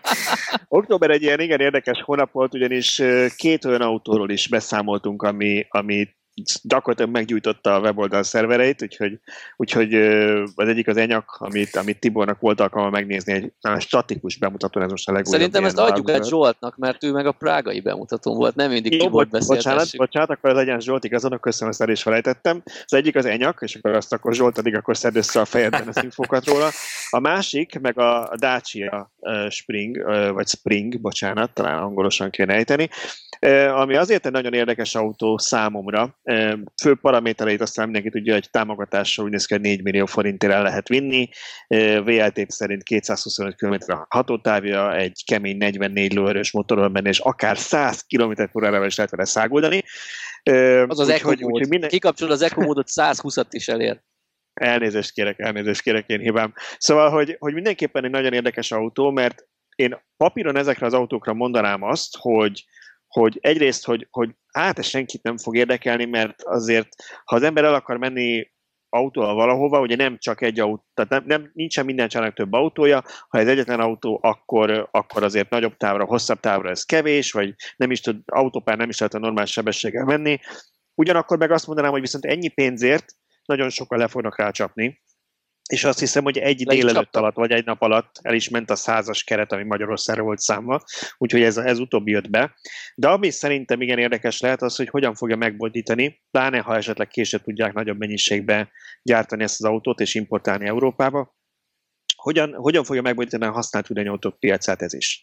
Ugyanis pontosan abba a kategóriába illik be, amiről mindig elmondtuk, hogy tök jó lenne egy ilyen kisebb hatótávú, ö, olcsóbb villanyautó azoknak, akik mondjuk az agglomerációban járnak be mondjuk Budapestre vagy egy nagyobb városba, de hát igen, ehhez még drágák, vagy esetleg vehet egy használt Leafet, de az mondjuk esetleg már a hatótávja nem olyan jó, mert szét lett hajtva, meg nem tudom, télen fűtéssel nem biztos, hogy, hogy annyira vidáman fog elmenni 100-120 kilométert, és ez az autó erre teljesen alkalmas, és annyiba kerül, mint egy használt Leaf. Úgyhogy én kíváncsian várom, hogy, hogy mit fog csinálni a piacon ez a... Én még azt is kíváncsian várom, hogy valójában 4 millió lesz mert pont a tegnap vagy ma dobott be valaki egy fotót a Dacia a Facebook csoportunkban, mert hogy ilyen is van, aki még nem tagja és érdeklődik a Dacia iránt, az jelentkezzem és ebbe a Dacia csoportba bedobott fotón, ott így megmosolyogták az emberek, hogy nézzétek már ezt az autórádiót, ez nem tudom, a 90-es évekből jött, vagy valami. Tehát elképzelhető, hogy ott a 4 milliós változatból könnyen 4,5-5,5 milliós lesz, hogyha az emberek rendelnek bele tolatókamerát, mert az csak legyen, DC töltést, mert az csak legyen, és akkor így szépen pár kerekeket. felcsúszunk kerekeket, mert mégis. Ne, tehát... De nehogy kicsúszunk az időből, térjünk át az enyakra. Ja, hát igen, ugye nekem lehetőségem volt elsőként találkozni enyakkal a prágai bemutatón, de igazából én azt emelném ki a helyet, hogy itt felsorolnám ugye a cikkeinkben leírt specifikációkat, meg egyéb részleteket, hogy ami ugyebár a Tibor cikkének a csattanója volt, hogy milyen érdekes, hogy az enyak ugyebár ugyanarra a padlólemezre épül, mint az anyacég, tehát Volkswagennek az ID4-es modellje, nagyon sok mindenben osztozik a két autó, és mégis azt tapasztaljuk, hogy pont a Skoda, amit ugyebár egy sokkal alacsonyabb árfekvésű márkaként ismerünk, egy, megegyezhetünk, hogy, hogy egy magasabb minőségű autót dob a piacra, ami valószínűleg sokkal többeknek fog tetszeni, sokkal többen fognak választani véleményem szerint. És hát ugye bár ahogy leírtam itt a prágai beszámolónk kapcsán is, hogy nekem egyébként nagyon-nagyon tetszik ez az autó, szerintem a dizájnt azt nagyon jól eltalálták, legalábbis előről, meg, meg úgy összességében az egész utastér jól meg lett csinálva, szerintem. Tehát ugye bár elől lehet vitatkozni, hogy kinek mennyire tetszik. Zsolt, uh, ha, ha jól emlékszem, akkor a, az enyaknak nagyobb a csomagtere, mint az idén ugye? Nekem úgy rémlik, hogy igen. Én, mert én nekem ez, ez, a, ezen akadt meg a szemem, hogy aki, aki családos emberként arra, arra számít, hogy a hűtőt meg a nagymamát is be kell rámolni hátulra, ők lehetséges, hogy ilyen szempontból, még hogy hasonlóan is lesznek, az enyakot fogja választani. Elképzelhető, igen. Na, még annyi jutott eszembe ezzel kapcsolatban, itt a dizájnt emlegettem, hogy ugye bár tudjuk, hogy nem sokára érkezik egy kupésabb változat belőle, tehát aki például nincsen kibékülve azzal, hogy az enyaknak egy kicsit így levágták a hátulját, egy kicsit túl egyszerű szerintem, annak például valószínűleg jobban fog tetszeni az, hogy ott azért jobban megcsinálják a tetőívet, szerintem a kupés változatnak egy kicsit szebb lesz. Valószínűleg olyan lesz, mint a nem emlékszem milyen néven futott a Skoda tanulmánya, de azt mindenki nagyon szerette. Vision, vagy valami ilyesmi. Igen, igen, igen az, az, az, az, az piszok jól nézett ki. Az IV biztos annyit... is benne volt. igen, ezek a névadásokkal valamit kezd borzasztó, borzasztó neveket tudnak kitalálni. Nem tudja De... ezen, hogy római számnak, vagy minek olvas. igen, igen.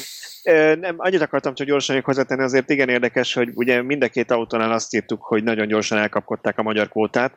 Az Enyaknál, ami nyilván három Dácsiába fog kerülni, vagy lehet, hogy négybe a végén.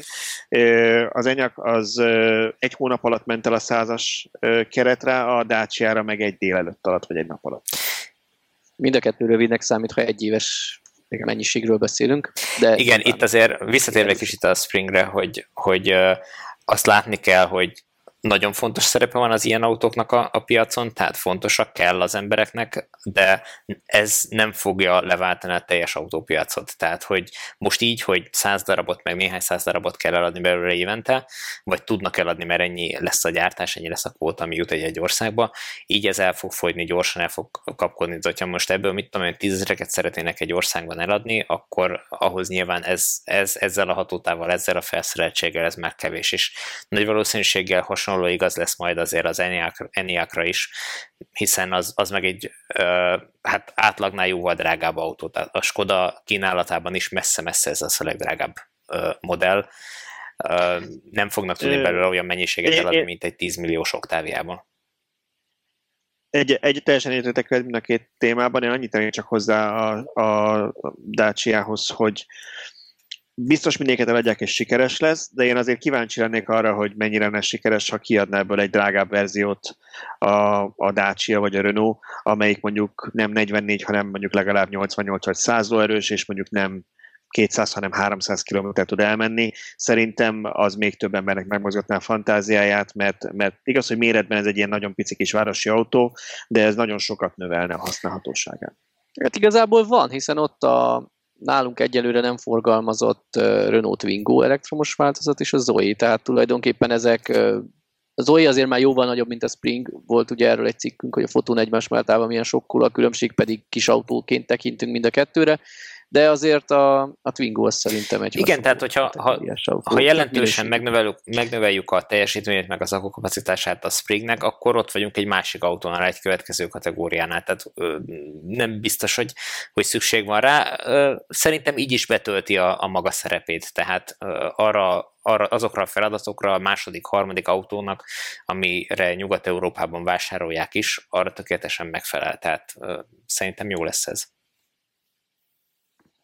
Közben letelt az időnk, és következik a december, amit a sorsolásban én kaptam meg. És eredetileg szerettem volna betenni, hogy már tíz éve nem, nem a november jön? Bocsánat, november kimaradt? November, Jaj, bocsánat, november. ne haragudj, ne haragudj. Ö, elrontottam, úgyhogy majdnem el is mondtam, hogy milyen decemberben. November bocsánat, Zsolt. Zsolti a november, nem figyeltem. Mm, igen, szóval november. Uh, hát ez is egy nehéz döntés volt, ugyanis uh, ide is több cikket felsoroltam. Egyrészt a BMW kapcsán, mégpedig a, az iX-nek a premierjét, hát ami egy eléggé egyedi megjelenésű autó véleményem szerint, és ugyebár úgy emlegetjük, mint a, mint a legcsúcs technológiásabb elektromos BMW, ami majd érkezik.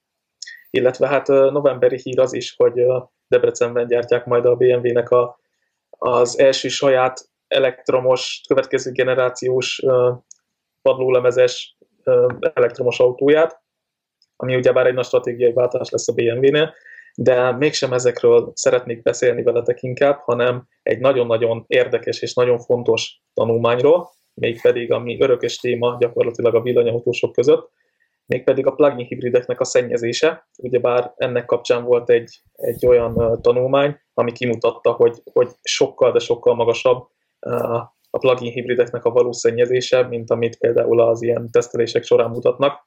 És itt azért hozzátenném, hogy naivan azt gondolhatnánk, hogy a plugin hibrideknél ugye úgy néz ki a szennyezés, a kibocsátás, hogy hogyha bekapcsoljuk az elektromos üzemmódot, akkor nem szennyez, ha meg kikapcsoljuk, akkor szennyez, de ugyebár ez nem ennyire egyszerű. Tehát nem szabad elfelejteni, hogy ö, sokszor nincsen nekünk erre ráhatásuk, tehát hogyha már egy kicsit ö, jobban benyomjuk a gázpedált, vagy bekapcsolunk valamilyen funkciót, akkor automatikusan bekapcsol a belső égési motor. Tehát Mondjuk a fűtést, helyzetek, amikor... bekapcsoljuk a fűtést, mert igen. Tehát hideg van. Van, amikor nem tudjuk elkerülni, hogy egy plugin hibridhez kibocsátást társuljon. Kicsit úgy gondolom, hogy azt kellene szigorítani, mert nyilván a, a széndiokszid kvóta miatt lett idén ennyire sok plugin hibrid, és lett népszerű ennyire ez a kategória. Két dolgon kellene szerintem szigorítani, hogy valami környezetbarát autónak számíthasson. Az egyik az, hogy tudjon benzinmotor nélkül hűteni, fűteni. Nyilván ebből a fűtés, ami, ami a fontos gond, mert ezzel nagyon nagyot léphetnénk előre illetve legyen benne elég erős elektromos motor ahhoz, hogy, hogy egy komolyabb gyorsításnál, előzésnél ne kelljen a benzinmotornak is dolgozni. Ez meg kicsit az ilyen amperaféle soros hibridek felé tereli, hogy gyakorlatilag képes legyen teljes értékű autóként funkcionálni csak a villanymotorral, akuról, és ha kiürült az akku, akkor áramtermelő szerepben működjön a benzinmotora. Igen, és hát például a, azt hiszem talán a, a, ebben a tesztben a, a BMW volt ebben kiemelve, hogy ott azt hiszem, nincs is olyan, olyan üzemmód, amikor nem, amikor nem tölti az akkumulátort az autó egyáltalán, tehát ott azt hiszem be lehet állítani, hogy mennyit tartsa az akkumulátort az autó, és a legkisebb érték az a 30% amit kiválthatunk, vagy kiválaszthatunk.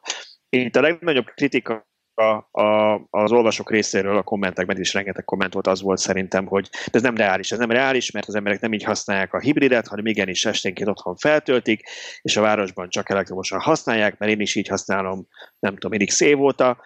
És itt azt, azt, azt emelném ki talán, hogy ott ennek a cikknek a második része az egy olyan felmérésről szólt, hogy valóságban hogyan használják az emberek a hibrideket. Tehát aki a mi olvasónk, attól simán elhiszem, hogy ő igenis így használja, mert tudatosan használja villanyautóként, használja a városban, nem véletlenül olvassa a mi oldalunkat, nem véletlenül érdekli a téma, de ne abból induljunk, hogy mindenki így viselkedik, és ott konkrét számok voltak, egy 100 ezer autós vagy százezer autóvezetős mintám, ez egy elég nagy minta ahhoz hogy, ahhoz, hogy azt mondhassuk, hogy reprezentatív, és ott az látszott, hogy igenis nekem ugye a német adat maradt meg a fejemben, ahol az látszott, hogy, hogy igenis nem minden nap töltik, hanem mondjuk két naponta töltik csak fel otthon, ha pedig céges az autó, ami általában azt jelenti, hogy jár hozzá egy benzinkártya is, akkor meg volt, hogy csak három vagy négy naponta töltötték fel, ez azért fontos, mert, mert cégautóként, cégautóként, hogyha vásárolnak ilyeneket, akkor igazán megtetni azt mondjuk a, a vállalat, hogy nem ad hozzá benzinkártyát, ha már egyszer hibrid üzemű, vagy pedig az elektromos töltést valahogy másként támogatja, hogy inkább azt használják az emberek. Tehát lehetne olyan lépéseket tenni, ami egy hibridet kevésbé környezetszennyező üzemmódra szorítana, vagy azt, azt érni el, hogy a legtöbben így használják. De sajnos ez a minta azt mutatta, hogy a legtöbben nem így használják a hibrideket. Ha meg cégautó, akkor ő végképp nem érdekli, mert végül is nem ő fizetni a benzint, vagy van hozzá benzinkártya.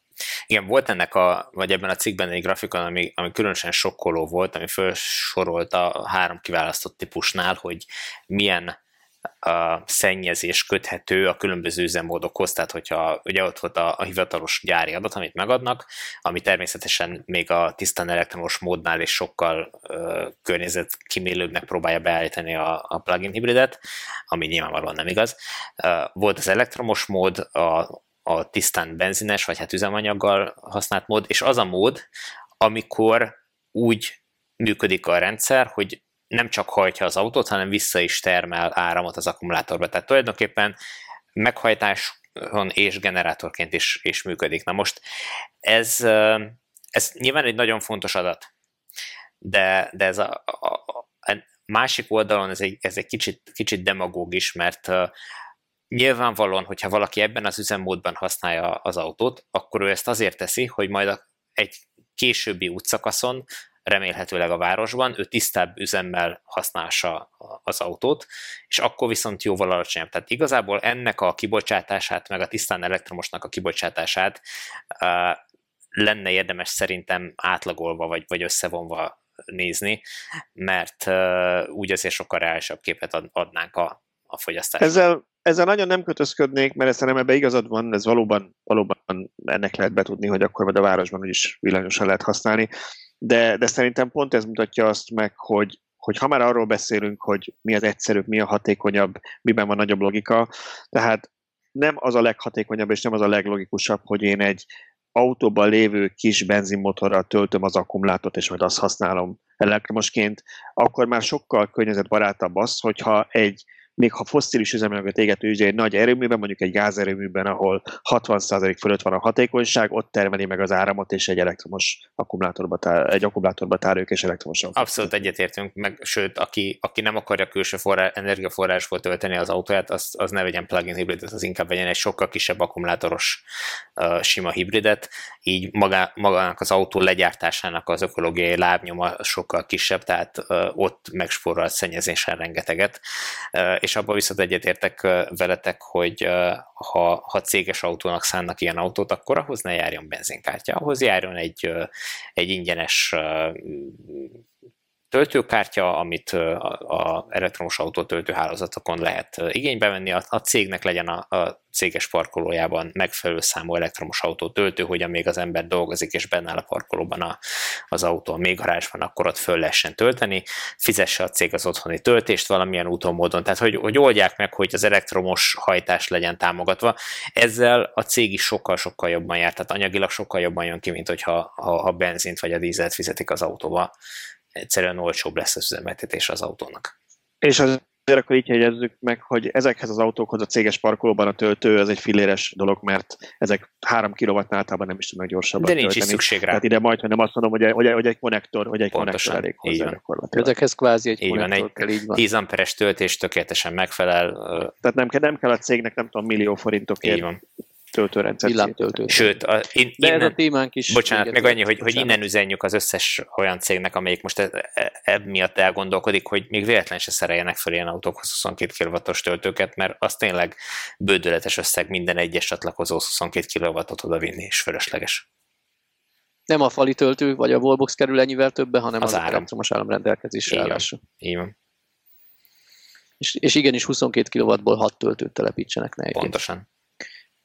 No, ezzel viszont tényleg, tényleg december következik most már, egy kicsit előre hoztam volna az év végét, már nagyon várom a szilveszteri bulit, ahogy látjátok is rajtam. Szóval decemberben gondoltam, hogy tevjük be azt, hogy tíz éve van piacon a Nissan Leaf, de hát már úgy is beszéltünk a nyárnál egy kicsit a Leafről, a, a piacra dobásánál, úgyhogy egy másik nagyon fontos és magyar vonatkozású témára témát dobnék be itt inkább, hogy végre Budapesten is lesz hivatalos Tesla, Tesla márkaszervíz és üzlet. Hát azt ugye nem tudjuk, hogy egy nagy hatalmas szalonról lesz szó, vagy egy nem tudom, a valamelyik bevásárlóközpontban egy kis üzlet, ahol fog állni egy autó, és fel lehet venni rendelést, vagy ilyesmi, de, de a szerviz az ennél mindenképp fontosabb. És itt volt az, amikor napokig mentek ki a cikkeim már-már szappanopera jellegű hosszúságban, hogy most akkor szervizest is keresnek, vagy csak eladót keresnek, vagy tanácsadót keresnek, vagy, vagy lehet, hogy takarítók lesznek csak, és lemossák mindig az autót, és lehet nézegetni. Megnyugtathatunk mindenkit, hogy lesz szerviz Budapesten. Hogy mikor azt még Nekem mostanra állt össze, hogy most így ezt az egészet végigmondtad, hogy te miért hirdeted az Ionicot. Ah, igen. Mert ha lesz Magyarországon szerviz, akkor már semmi se tántorít el. Eddig kizárólag azért nem vettem Teslát, mert Bécsbe kellett volna, vagy Gázba kellett azért, volna szervizbe Viccet félretéve azért szerintem ez egy jelentős szempont volt sok embernél, nem? Tehát, nagyon, hogy... nagyon sokaknál. Nyilván mindenki nevet ezen, hogy ezért nem vett valaki Teslát. Nem, nem ezért nem vett, hanem, hanem a sok szempont között ez is képviselt egy dolgot, ami Egyébként én abszolút megértem, tehát hogyha valaki uh, nek olyan munkája van, hogy abból vagy az úgy keresett pénzről meg tud venni magának egy Teslát, ő valószínűleg egy elfoglalt ember. Nyilván nem akar azzal foglalkozni, hogy mondjuk mit tudom én, bármi nyugja van az autónak, akkor ő egy napot arra rászálljon, hogy azzal elmenjen Bécsbe, vagy Grázba, vagy akárhova, és ott várjon arra, hogy a, a Teslánál megtalálják, hogy mi lehet a, a probléma. Nyilván rengeteg olyan gond van a Teslánál, amit távolról tudnak orvosolni, meg mit tudom én, tehát meg alapvetően nem feltétlenül egy problémás autóról beszélünk, de hát akkor is sokkal egyszerűbb, hogyha ha csak be tud gurulni egy, egy budapesti szervizbe, és, és akkor ott meg tudja nézetni az autót, még akkor is, hogyha egyébként az ország több pontjáról lesz, akkor is egy egész napos túra lesz, hogyha ha nem Bécsbe kell vinni, hanem csak Budapestig, de, de nyilván egyszerűbb a, a dolog, meg a biztosítás szempontjából is kedvezőbb lehet, hogyha nem bécsi szervizóradéjakat kell majd a biztosítóval kifizettetni, hanem egy Budapestit. Hát olyannyira, hogy én, hogy én annó talán egy éve néztem ilyen kalkulációkat, és uh, ilyen tesztás uh, talán mi Facebook csoportokban láttam, hogy azért vannak olyan biztosítók, akik kifejezetten erre specializálódva, uh, van üzletkötők, aki ilyen 200-300 ezer forint közötti kaszkot tud adni egy Model 3-ra, ami nyilván a sofőrtől is függ, mert ugye a biztosításnak sok paraméter az tőlünk függ, nem az autótól. De hogyha az ember csak simán fölmegy egy ilyen biztosításkereső oldalra és megnézi, én azt láttam, hogy 600 ezer és 1 millió forint közötti ö, kaszkókat dobott vissza, ami azért egy, nyilván egy, egy viccesen, bődületesen, pofátlanul nagy szám, tehát hogy ezt, ezt, ezt én nem tartom reálisnak, hogy ezt bárki kifizesse. Nem egy Rolls Royce-ra, hanem egy, egy BMW 3-as áru autóra, úgyhogy, úgyhogy szerintem, szerintem én is értetek vele ezzel, hogy, hogy a válságban várható, hogy normalizálódnak a biztosítási díjak, hogyha egy pesti szervizbe lehet. És tegyük hozzá, hogy most van egy nagyon komoly probléma a hazai kaszkó biztosításokkal, a Teslák esetében. Ez mostanában kezd így kibukni több autójavítása kapcsán, hogy van egy apróbetűs rész a legtöbb ilyen biztosításban, erre nagyon oda kell figyelni annak, aki, aki ilyen biztosítást akar kötni, hogy az alkatrészeknél, hogyha Magyarországi javítás, mert ugye van nem hivatalos, de, de magán tesz a szerviz Magyarországon, ahol, ahol meg tudják a javítások egy jelentős részét oldani, de a javításhoz felhasznált alkatrészeknek a költségét az csak a, a holland nettó áron téríti a biztosító. Tehát a magyar áfát, meg a Magyarországra való szállítás díját, ami egy nagyobb, mit tudom én, na, mi ez, karosszéria elem esetén akár komoly összeg is lehet, tehát ezek, ezeknek a, a, a költségét a biztosító nem fogja megtéríteni, és ez egy, egy jelentős, akár 20-25 százalékos különbség is lehet, vagy 30 százalékos különbség is lehet. Tehát a, itt ez a, nagyon sokan most becsapva érzik magukat, hiszen nem azért kötöttek kaszkó biztosítást, hogy még az önrészem felül még ezt a díjat is ki kelljen, fizetniük.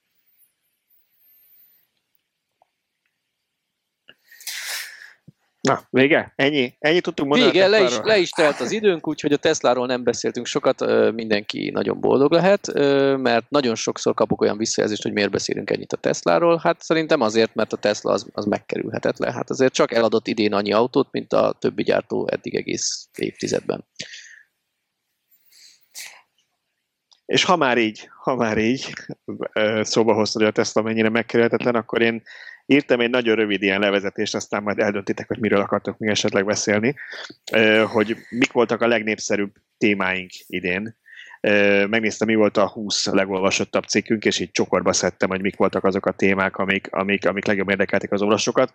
Magasan, magasan a legnépszerűbb az a statikus teszt volt, amit, amit Tibor, nem is az, hogy lehet, statikus tesztet csináltál, mert ez nem egy teszt volt, megnézted az autót, ami mozdulatlanul állt egy betonplacon, de ez mégis nagyon sok embert érdekelt, úgyhogy a skoda az vitte így a, a pálmát, de nem sokkal volt lemaradva a Dacia, amiről az előbb beszéltünk, úgyhogy, úgyhogy ez is egyértelmű, hogy nagyon-nagyon sok embert érdekelt, biztos elsősorban az autó ára miatt, és egy elérhető villanyautót lehet megvenni újonnan. Hát vagy nem tudunk szabadulni a kelet-európai automárkáktól, nem? Tehát, hogy ez... Én, én mondjuk pont a Dacia-nál hinném azt, hogy a magyar lelket ismerve, hogy talán nem a legnépszerűbb az emberek emlékében, vagy nem inkább, nem, nem mondjuk egy Skoda szerintem magasabb presztízsenek de, de, de nézd meg, ott van a, tehát az, az, emlékek a fejekben, ott van a Trabant, az mennyire népszerű volt, nem? Tehát a Trabant videó, ahhoz is kötődünk. Ott van a Dacia, egy alacsony áru autó, sokaknak volt, nem tudom, kötődünk hozzá Skoda, de ugyanez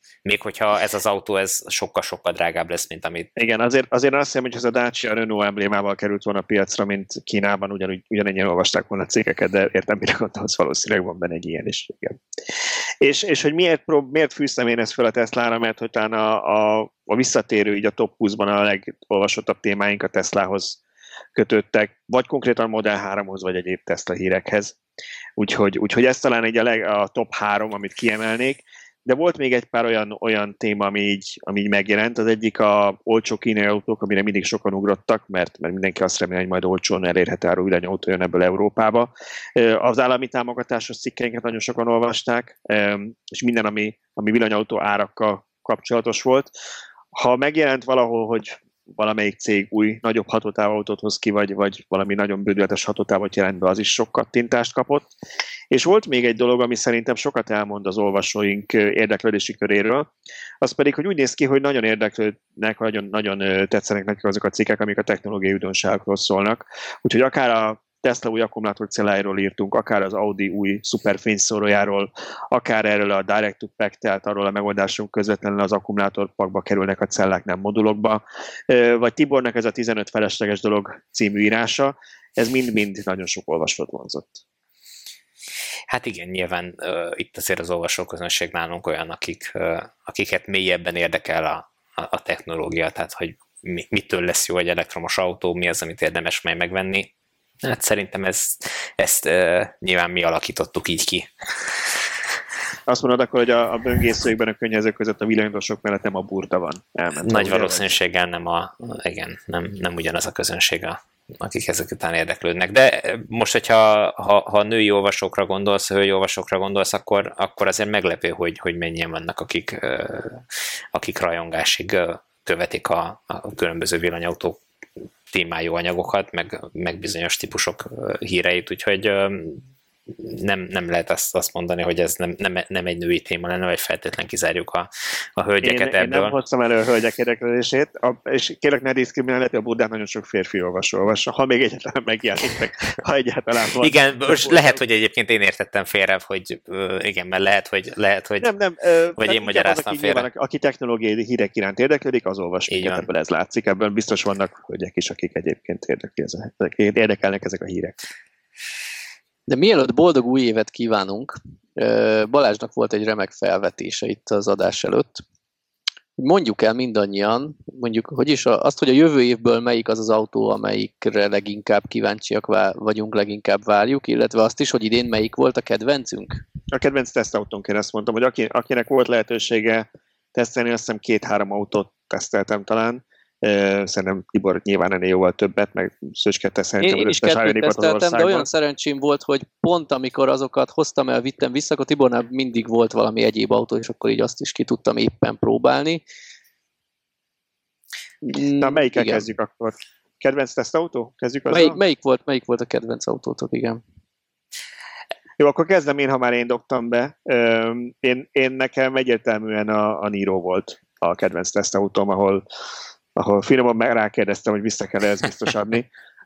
Én azt mondanám, hogy, hogy, hogy a mostani felhozatalból, ha, ha már beszéltünk erről, ugye, hogy miért nem vettem villanyautót, ha annak a nagyobb akkumulátoros verziója valahogy befért volna a támogatási keretbe, akkor ez az egész villanyautó vásárlásos történetem, ez nagyjából egy 12 másodperces kérdés lett volna. Szöcske? Én ketté tudnám választani. Mert ami a kedvencem volt az idei kínálatból, azt valójában nem is próbáltam ki, csak alaposan megnézegettem, és ez egy olyan autó, ami, ami amúgy nekem otthonra nem kéne, mert nincs rá szükségem. De mégis ennek ellenére valamiért baromira megfogott, az a Honda elektromos autója, a Honda E volt. Ez nem fair, mert én is azt akartam választani. Oh. Nem, e, De igen, szerintem nem kizáró. Én, én nekem nagyon tetszett a Honda, még akkor is, hogyha ha, ha hatótáv szempontjából nem kimondottan ideális autó, de arra, amire én használnám, arra tökéletesen megfelel. Tehát, hogy, hogy én város a város környékén rohangáljak ez a napi 50-100 km, ami, amire nekem az autó többnyire kell, arra tökéletesen megfelel. Nyilván, hogyha ezt, ezt én akkor tehetném meg, hogy ilyen autót választok magamnak, hogyha van mellette egy kicsit nagyobb autónk, amiben négyen is kényelmesen beférünk, akár mondjuk egy tengerparti úthoz is. Erre azért a, a Honda nem igazán alkalmas, de de második autónak abszolút tökéletes, és nekem azok a technológiai vívványok, amiket ez, ez fölvonultat, azok, azok nagyon tetszenek. Tehát nagyon látszik, hogy a Honda, ha akarna, akkor tudna nagyon jó villanyautót készíteni most még egyelőre nincsenek abban a fázisban, hogy ők ezt érezzék, hogy ez szükséges. Ez volt a legcsúnyább dicséret, amit valaha hallottam. Olyan szépen felvezettük, hogy mennyire tetszik nektek ez az autó, ezzel agyonvágod a végén. De nem, hát most de, de tényleg egy szuper kis autó. És hogyha ha, ha én most megtehetném azt, hogy, hogy, hogy egy, egy második autót választok, akkor, akkor ez biztos, hogy a Honda lenne. De ez csak életszakasz kérdése, mert most éppen viszonylag kis gyerekeid vannak, és nekem is, tehát most nekünk nem ideális, de ha most vagy Simán. fiatal vagyok, aki, aki egy-két fővel autózik, vagy idősebb vagyok, ahonnan már kirepültek a gyerekek, akkor abszolút bevállalnak. Így van. Abszolút. Abszolút. Zsolt, nem tudom, te próbálgattál, tesztelgettél, de ettől függetlenül elmondhatod a véleményet. Hát, hogyha teszteltem volna, akkor valószínűleg én is a Hondát választottam volna, mert egyszerűen nekem, nekem tetszik az az autó, és, az egész műszerfele és a kijelzője, tehát ez engem úgy megfogott elsőre, az olyan, amiben úgy beülnék, és így elkezdeném nyomkodni, és kipróbálnám, és tehát én, én is azt mondanám alapvetően. Na és mi az, amire hát vártok? Hát három-egy arányban. Igen, mi a, mi, a, mi a jövő? Igen, igen, igen. Ja, igen. Hát, akkor kezdem én, ha nem baj. Uh, igazából nehéz kérdés, hogy melyiket várom a legjobban, mert attól függ, hogy milyen szemszögből nézem, pénzem egyikre se lesz, szóval azt nem mondom, hogy várom, hogy megvásároljam, de én azt mondanám, hogy nekem a Fiat 500 az az, ami uh, nekem nagyon tetszik, hogy mit csináltak azzal az autóval. Szóval ez a dizájnváltás nekem nagyon bejön, uh, kíváncsi vagyok, hogy, hogy mennyire lesz sikeres ez a piacon, ugye bár Olaszországban már, ha jól tudom, akkor elkezdték értékesítését, és ott már elég erősen indított, és hát ugyebár kis autó, tehát szerintem azért a villanyautózásnak az egyik legfontosabb területe a város, tehát ezt oda szánták, ez egy divatos autó, nekem ez nagyon bejön. Balázs? E, haragudni fogtok rám, mert én kettőt is fogok mondani, e, úgyhogy talán három lesz belőle. az, egyik, az egyik, egyik az mindenképpen az Ionic 5. Nekem nagyon tetszik a formája annak a, annak a tanulmány per prototípusnak, amit láttunk eddig, én biztos benne, hogy ez nem úgy fog kijönni az utcára, hogy ott látszik, mert az talán túl futurisztikus, de, de én arra nagyon kíváncsi vagyok az autóra, tehát az Ioniq az mindig is szerintem sokaknál ilyen titkos favorit volt, én is még annól, amikor nézegettem használt autókat, az volt így a, a tetején, hogy, hogy egy olcsóbb Ioniq, hat, hogyha hat valamennyi egy Ioniqot meg lehetne csípni, az milyen jó lenne. Szóval mindenképpen engem érdekel az, az autó, meg tetszik is. Még, még talán ez a berlini Model Y az, amit így azért említenék csak meg, hogy kíváncsi vagyok, hogy, hogy hogy fog kinézni ez az új technológia, az új gyártás. Ha minden igaz, akkor ez már ezzel az új, az új akkumulátorokkal készül, ami közvetlen a padlólemezbe van integrálva. Három főelemből áll az egész autó, tehát ez engem az érdekel, hogy milyen lesz, meg hogy mennyivel lesz jobb minőségű, mint az amerikai gyártású Teslák. De talán az az autó, ami legjobban érdekel 2021-re, az nem is egy személyautó, hanem a Tesla-nek a kamionja. Szóval szerintem egy rendkívül fontos része lesz az elektromobilitásnak az elektromos áruszállítás, hogy azok a dízel korom okádó kamionok, amik cammognak az autópályákon, villanyosra cserélődjenek, és ebből a szempontból, ha nem is a legnagyobb darabszámú eladásokat fogja a Tesla kamion, mert lehetséges, hogy hogy más kamiongyártók majd felhozzák magukat, de mindenképpen technológia szempontjából iránymutató lesz, úgyhogy én várom, hogy elkezdjék a gyártást, és lássuk az utakon. Szöcske? Én bevallom, egy olyan autóra vagyok leginkább kíváncsi, amiről azt állítják, hogy piacra kerül, de még nem is láttuk. Ez pedig az Ioniq 5-nek a Kia testvére. Tehát ha én most választanom kellene idén a, mondjuk a Kona vagy a Niro közül, akkor nekem a Niro szimpatikusabb valahogy hozzám közelebb áll a formavilága, stb. egy picit tágasabb, és hasonló megfontolásokból nagy reményekkel nézek a, eddig a nevét sem tudjuk, ugye Imagine névem fut a, a tanulmányautó, ami, ami a Hyundai 45-nek a Kia testvére, és ebből, ha minden igaz, piacra fog kerülni. Műszaki adatait nagyjából tudhatjuk, sejthetjük, hiszen az a közös padlólemez miatt az Ioniq 5 azonos lesz, és engem ez érdekel a leginkább, hogy hogy fog kinézni, milyen lesz. Én már elárultam, hogy a, a Nissan Ariát várom a leginkább. Én, én nagyon meg vagyok elégedve azzal a leaf amit most használok, és bízom benne, hogy, hogy ezt a, a design elgondolást viszi tovább a Nissan az Ariába is, illetve az, hogy azért amiket megtudtunk eddig a, a típusról, meg ugye volt lehetőség egy interjúban beszélgetni azzal a magyar sráccal, aki a Szalai Zoltánnal, hogy a nevét is említsük, aki a, az Aria projektért felelős Japánban a Nissan központjában. Amiket ő elmondott, azok alapján én azt mondom, hogy, hogy talán az egyik legjobb modell lehet a, a kínálatból, de hozzáteszem, tényleg nagyon, ahogy Szöcske mondta korábban, nagyon sűrű lesz most ez a szegmens, ez a kínálat, ami, ami érkezik, ugye a, a Model Y, a Maki, a, a BMW iX3, a nem is tudom, mik jönnek még. Ugye a, ID4. Az ID4, az Enyaq, a, a Kia, meg a Hyundai autói mind tulajdonképpen ebben a szegmensben fognak mozogni. Nyilván kicsit lejjebb, följebb, azért ott vannak eltérések persze, de, de nem sok. Úgyhogy én nagy versenyt várok ezen a téren, de, de leginkább az Ariára lennék kíváncsi. Hát reméljük lehetőség lesz rá kipróbálni valamikor jövőre. Na, szerintem így, hogy megint egy fél órával sikerült túllépjünk a az erre szánt Hiába keretet. fektettük le a 12 5 perces keretet, azért csak sikerült másfél órás villanyórát csinálni. Őszintén, ki hitte el közületek? hogy megúsztuk másfél Hogy ennyi, ennyi, ennyi, ennyi gyakorlás után beleférünk? Hát, na, a remény hal meg utoljára. Na, ha addig nem beszélünk, akkor kellemes szilvesztert, nem tudom, hogy így most a bezártságban ez milyen lesz, de hát reméljük, hogy hogy jól telik, és akkor jövőre találkozunk ugyanitt veletek, illetve a hallgatókkal. Köszönjük szépen, hogy egész évben velünk voltatok. Hallgassátok jövőre is a villanyórát, és boldog új évet! Boldog új évet, sziasztok! Boldog új évet! Boldog új évet!